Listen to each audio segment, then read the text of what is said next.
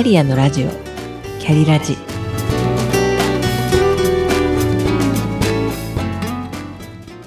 この番組は自分の中の多様性と可能性を最大限活かしてしなやかに100年生きたい。そんなあなたに向けてお送りする聞くカウンセリング番組です。お疲れ様です。キャリアコンサルタントの香りです。少し前の第4回と第5回の放送で HSP さんをテーマにしました。HSP は病気ではないということを重ねて申し上げます。ご自身だけでなく周りの方々にもそれを特徴や個性として理解していただけると対処の仕方が分かってお互いに違いを尊重できるようになればと思ってお話をしました。で本日は病名がつくと安心するについてお話しします。クライアントさんが私のところに来る最初のきっかけはキャリア相談や進路相談であっても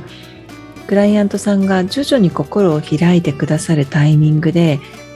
実は心療内科に通院してるんですとお話をされることがあります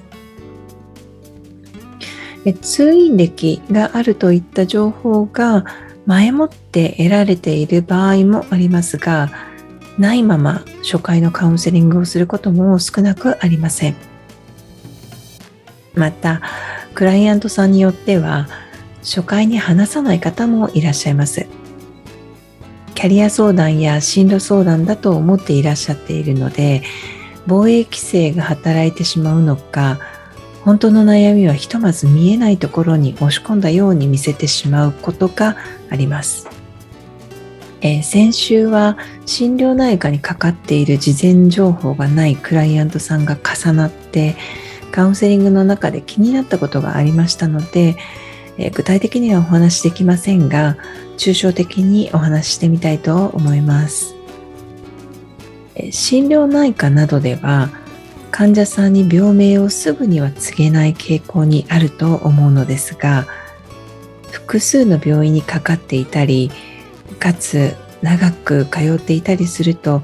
病名は告げられています。ある方は私〇〇なんですとまるで名刺の肩書きのようにおっしゃいましたしまたある方は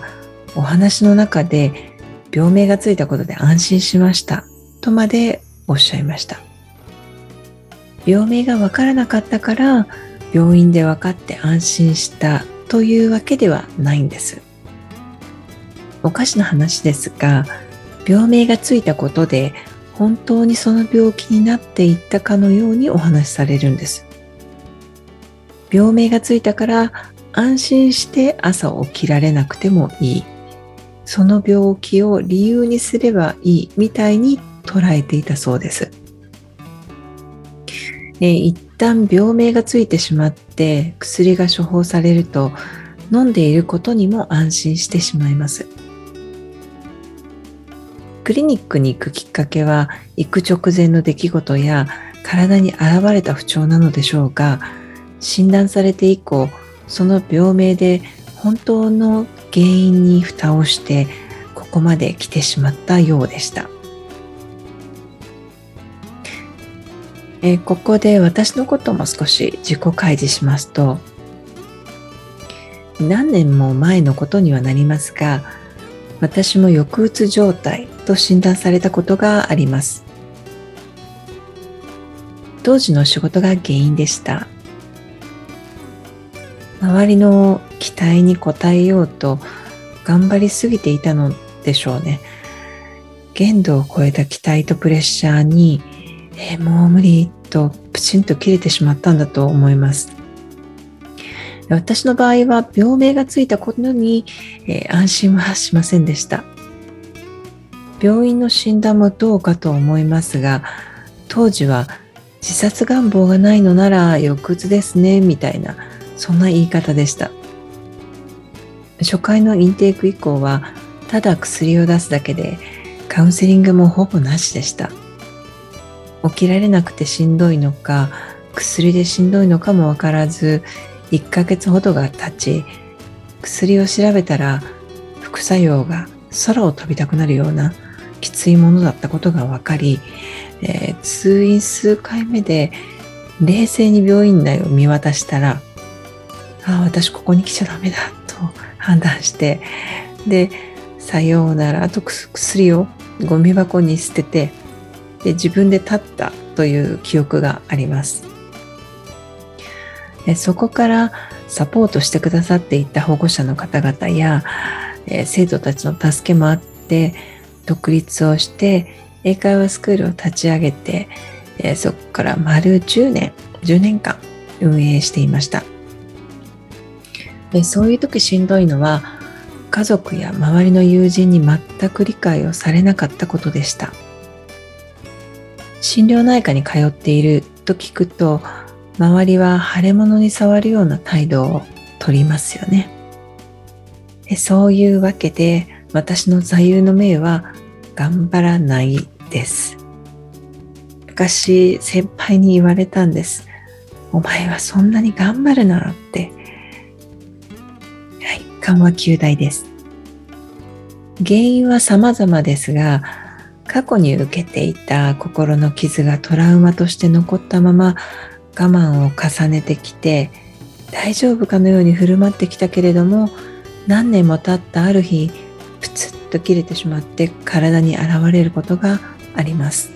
えー、うつ症状というと心が弱い人と決めつけがちですが人に合わせすぎて自分を抑圧しすぎて我慢しすぎ頑張りすぎてしまって要は心が疲れ果ててエネルギーが枯渇してしまって体に何らかの不調として現れている状態ですね。トラウマになっているその過去の出来事が新しい人間関係を作ることにも影響してしまっていて前に進めない状態が何年も続いてしまいます。今回のクライアントさんは一旦病名で蓋をしたものをクライアントさんご自身で蓋を開けて前に進もうとお話しされた方々でした実際それまで朝は血圧が異常に下がって起きることができなかったのにやりたいことが見つかって明確になったら自然と毎日起きることができていると言いますカウンセラーとしてえー、嬉しい瞬間です。カウンセリングの内容によっては、リファーといって適切な方々や、えー、専門家の方に申し送りをします。今回のクライアントさんのケースも臨床心理士さんと共有をしています。本日は病名がつくと安心するについてお話しいたしました。最後までお聴きくださりありがとうございました。それではまた。